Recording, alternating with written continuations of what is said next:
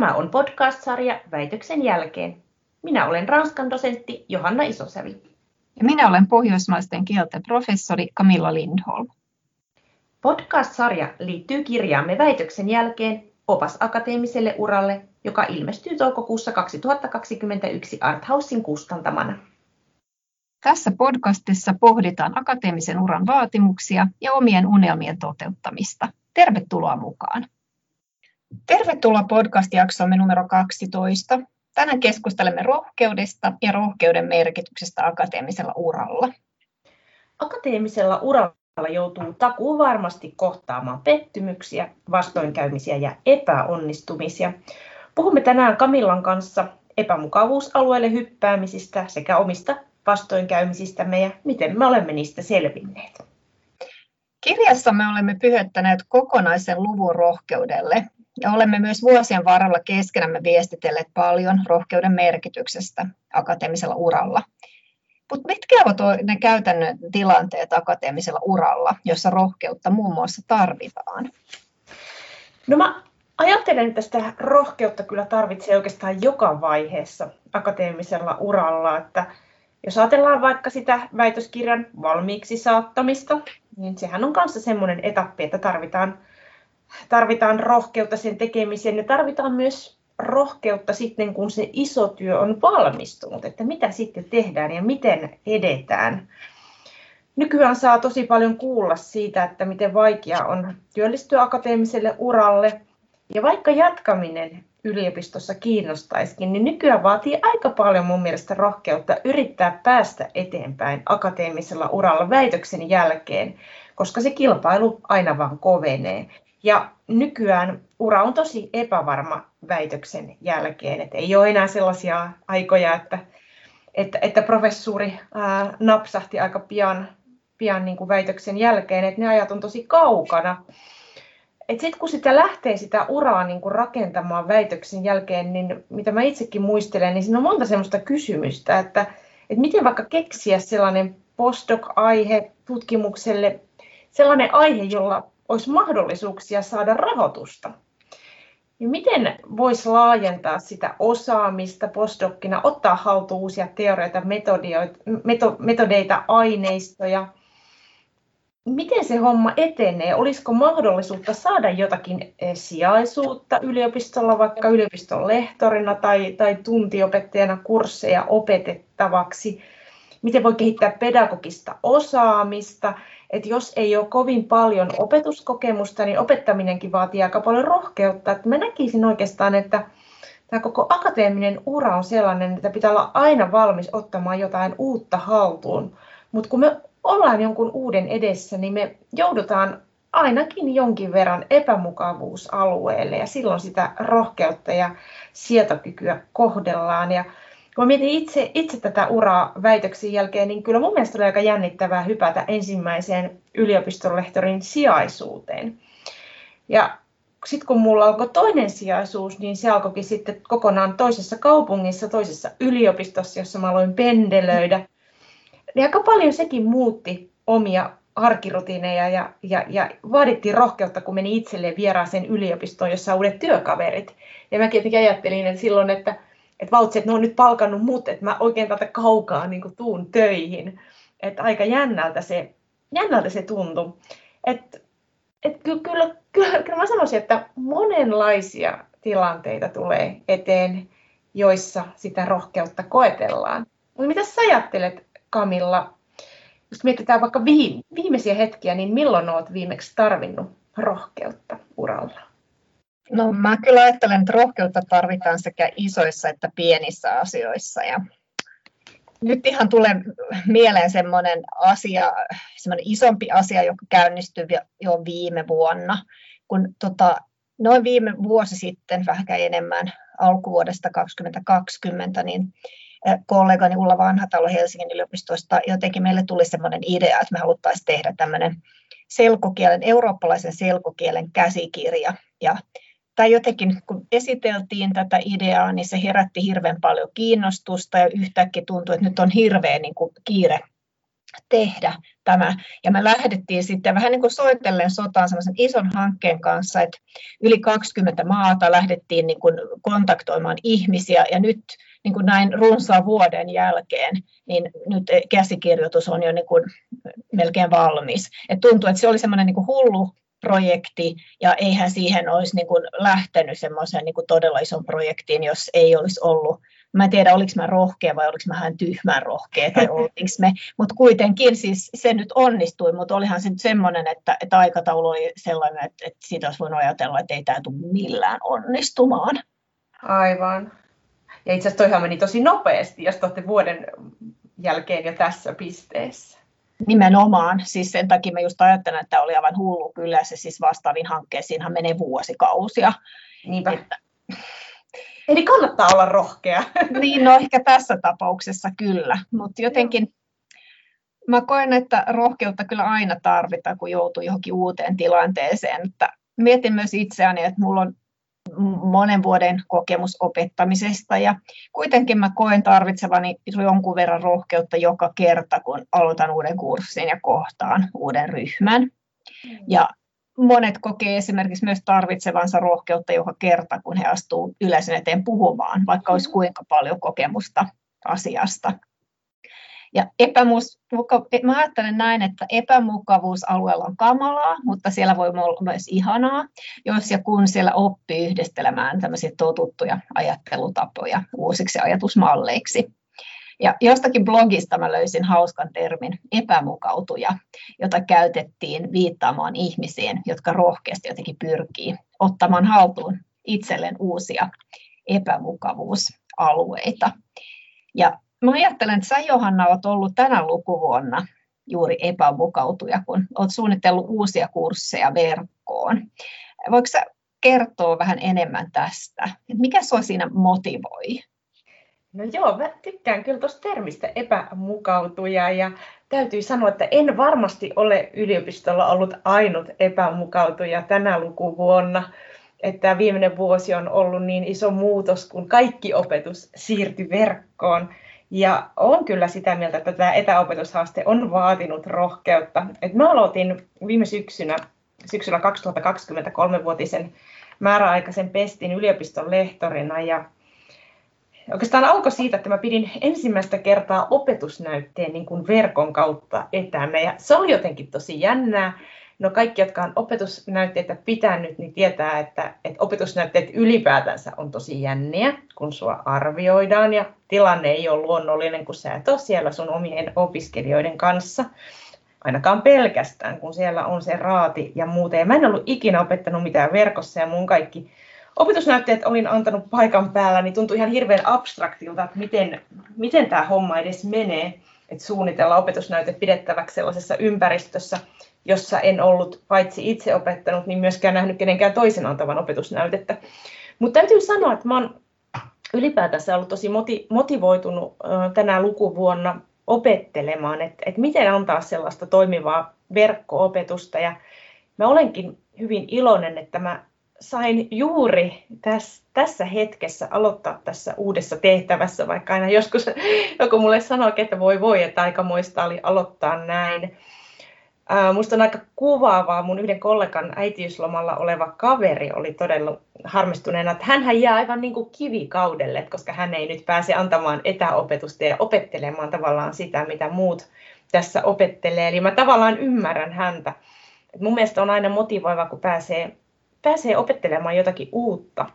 Ja meillä on oppiaineissa tällä hetkellä annetaan opetusta enimmäkseen reaaliaikaisena verkko-opetuksena ja olen tykännyt paljon näistä pienryhmähuoneista, breakout-roomeista ja on tullut vähän sellaisia oppejakin siellä, että, että, että opiskelijatkin on ihan sanonut, että, että luokassa me istutaan yleensä saman kaverin vieressä, mutta täällä joutuu aina tutustumaan uusiin opiskelijoihin, kun breakoutit ar- arvotaan automaattisesti, niin mä ajattelin, että voisi lähiopetuksessakin olla, olla hyvä vähän jatkossa laittaa heitä vaihtelemaan paikkoja, niin pääsee tutustumaan eri ihmisiin. Ja onhan meillä vähän yliopisto ollut tämä Peppu pois penkistä kampanjakin, että vähän vähennetään sitä istumista ja muuta.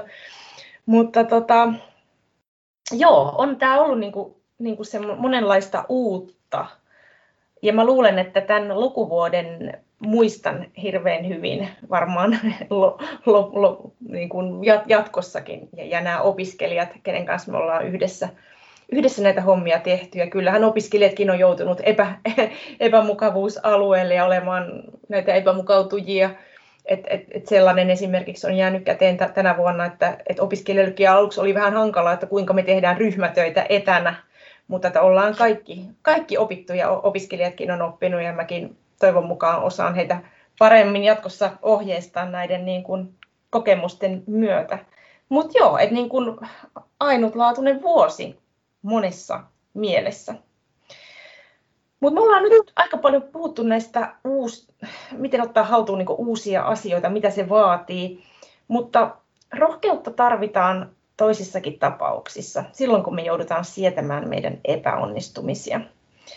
Ja voisi oikeastaan sanoa, että akateeminen ura on kuin elämä yleensä, että jossain vaiheessa tulee takuvarmasti näitä pettymyksiä. Kun julkaisuja ja hankehakemuksia hylätään, prosessit on hitaita, et saa tehtäviä, joita olet hakenut, saatat jopa jäädä työttömäksi. Eli mä ajattelen, että, että, että tällaisten epäonnistumisen kohtaamiseen ja niistä selviämiseen tarvitaan myös rohkeutta.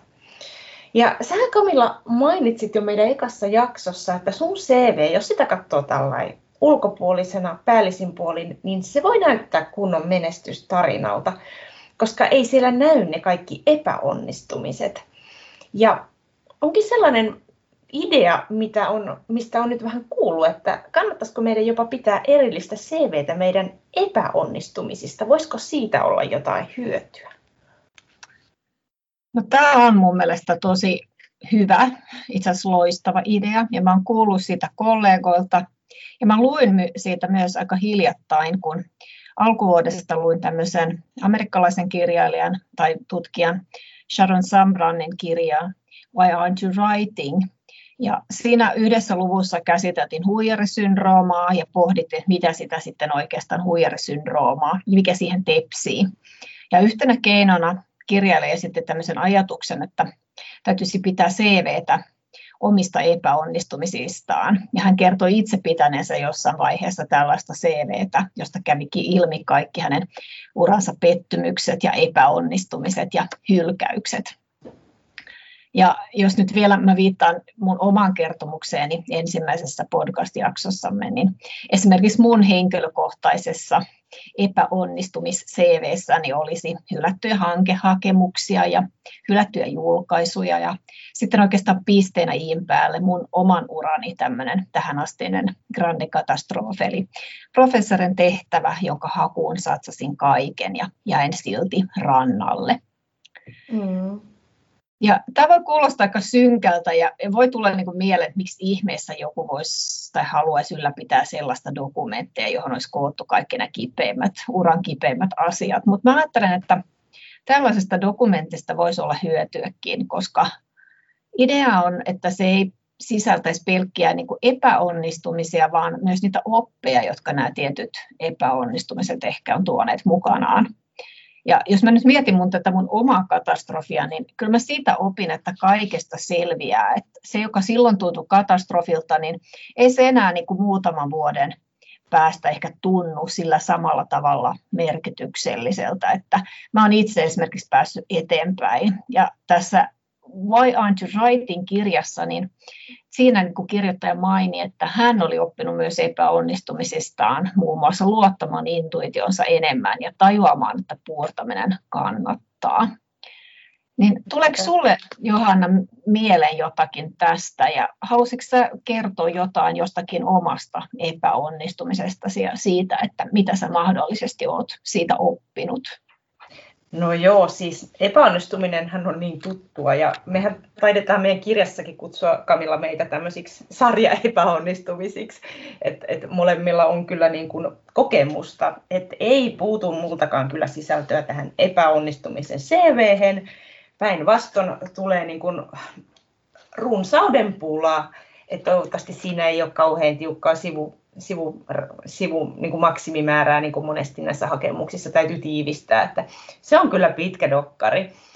Että, no tämmöisistä niin kuin viimeaikaisimmista epäonnistumisista, kun mähän ennen tätä mun yliopiston lehtorin sijaisuutta, missä mä nyt olen tällä hetkellä syksystä asti ollut, niin mulla oli sitä ennen tämmöinen kolmevuotinen postdoc-kausi konesäätiön rahoitettuna ja kyllä mä tietysti tiesin, että se, se loppuu ja kolme vuotta vaikka on tosi pitkä aika, niin että siihen pitää alkaa sitten varautua, että kun se, kun se määräpäivä määrä lähenee ja mä, mä aloitin tosi hyvissä ajoin niin kun, ähm, jo siis vuotta ennen niin kun hakemaan seuraavaa pätkää itselleni, tutkimusrahoitusta, tutkijan paikkoja ja niin edelleen.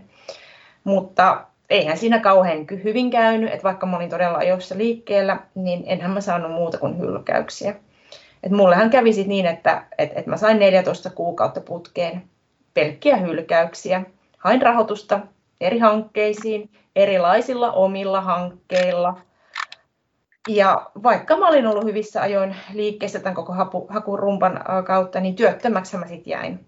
Että tämä oli toinen kerta mun, mun elämässä se korona, koronakevään 2020 työttömyys toinen kerta mun, mun elämässä ja molemmat on ollut mun tohtorin tutkinnon suorittamisen jälkeen. Et oli, me oltiin tultu Ranskasta, mun viimeiseltä tutkijan vierailulta pari viikkoa etuajassa oli, oli korona ja mä olin työtön.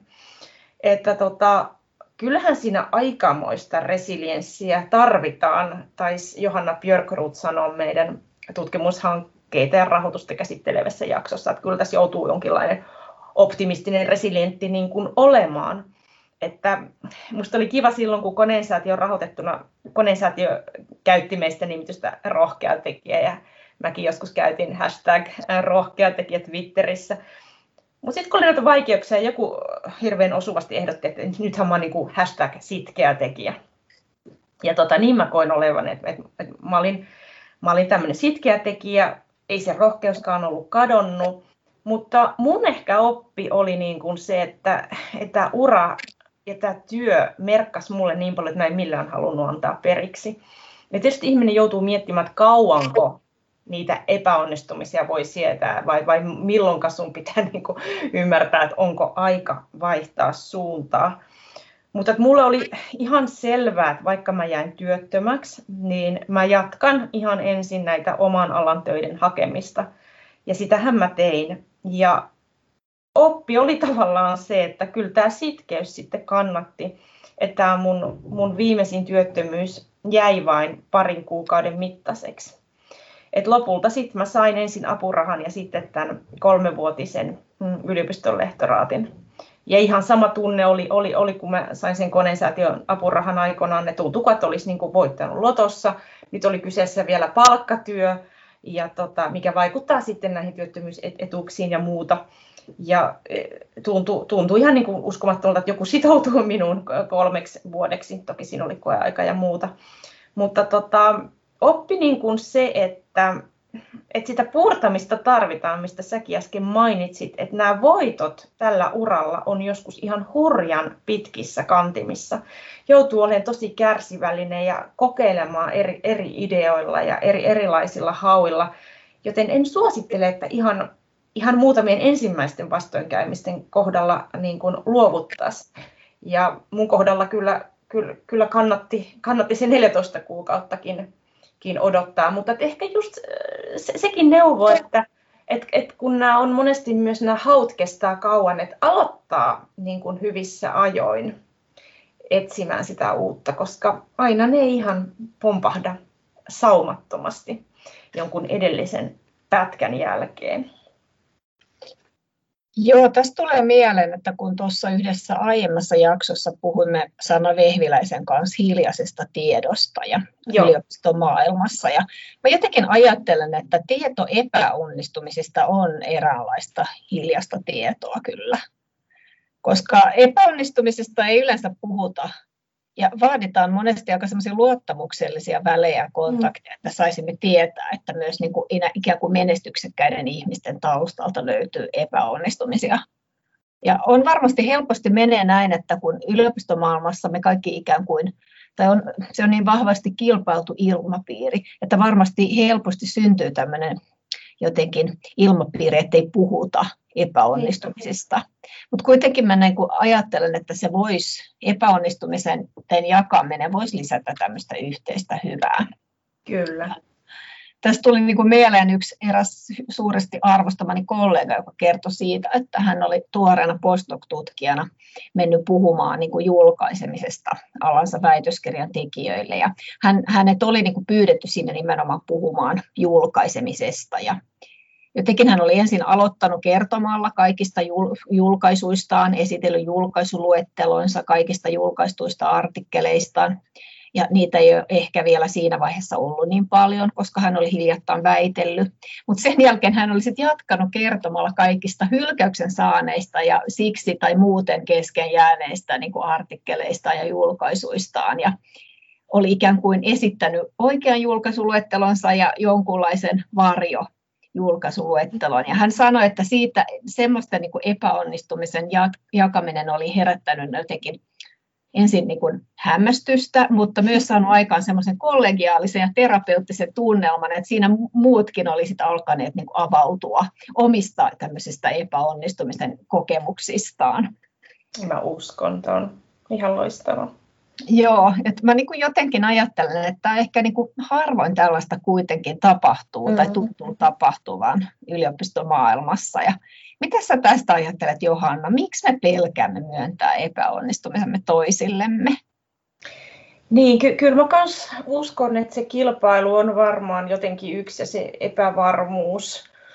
Ja tota, mä, mä luulen myös, että me saatettiin törmätä tähän ilmiöön, kun me tehtiin meidän opasta ja pyydettiin erilaisilla niin kuin eri, eri, eri vaiheissa urapolkua olevia ihmisiä kirjoittamaan, ja eikä kaikki ollenkaan innostuneet, eikä tietysti tar- tarvitsekaan voi olla monia syitä, miksi ei halua niin jakaa itsestään ja ihan, ihan ok.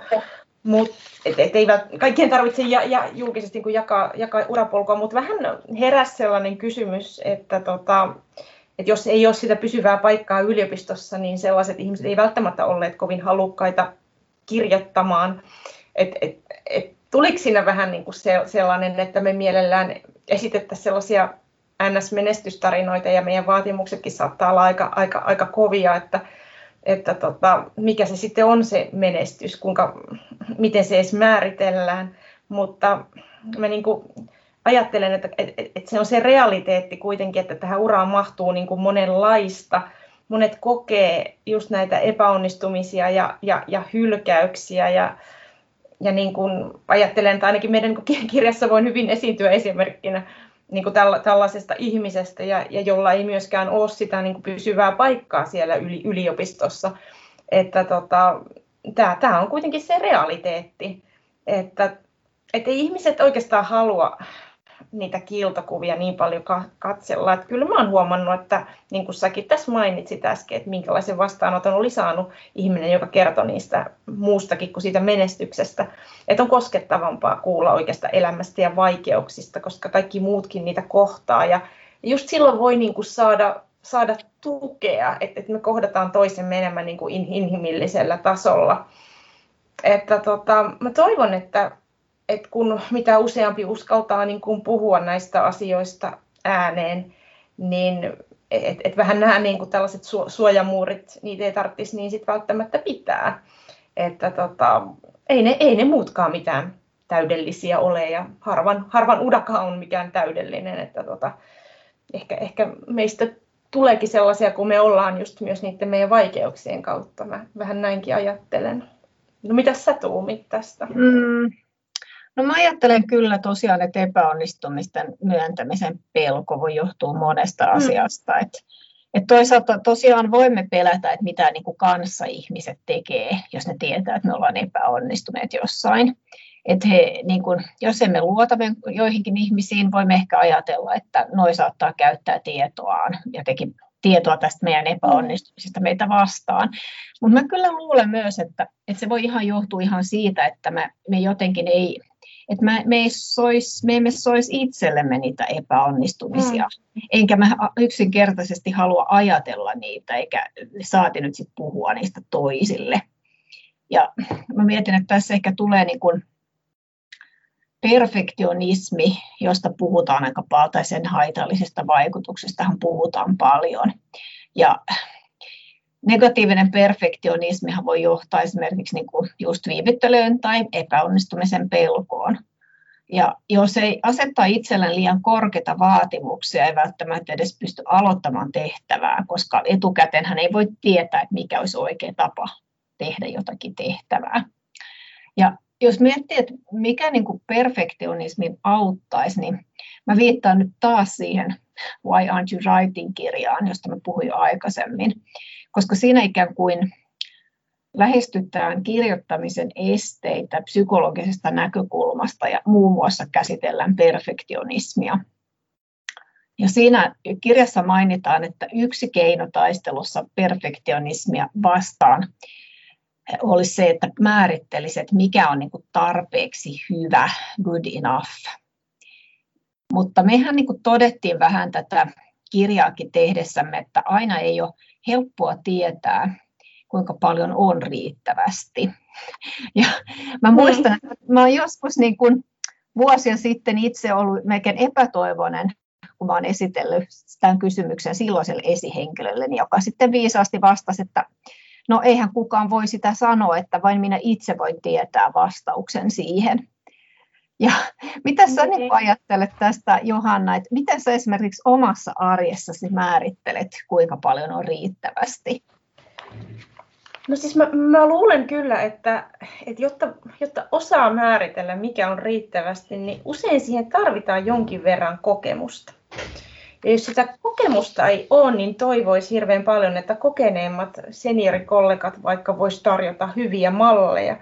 Että kyllä musta joskus tuntuu ihan pahalta, pahalta kun välillä kuulee nuorten tieteentekijöiden kuvittelevan, että, että jotenkin tällä uralla pärjätäkseen pitäisi tehdä töitä aamusta iltaa arkena ja viikonloppuna. Ja tehdään vähän Sanna Vehviläinen meidän viime jaksossa kanssa, kanssa viittasi, että näihin tämmöisiin valtavan epärealistisen koviin vaatimuksiin omaa niin kuin itseä kohtaan. Ja se voi myös tulla siitä, että me nähdään usein vain ne valmiit lopputuotteet, ne julkaisut. Me ei oikein tiedä, että miten se prosessi menee, miten ihmiset työskentelee. Että ehkä taas vähän niin kuin peräänkuuluttaisin sitä avoimuutta.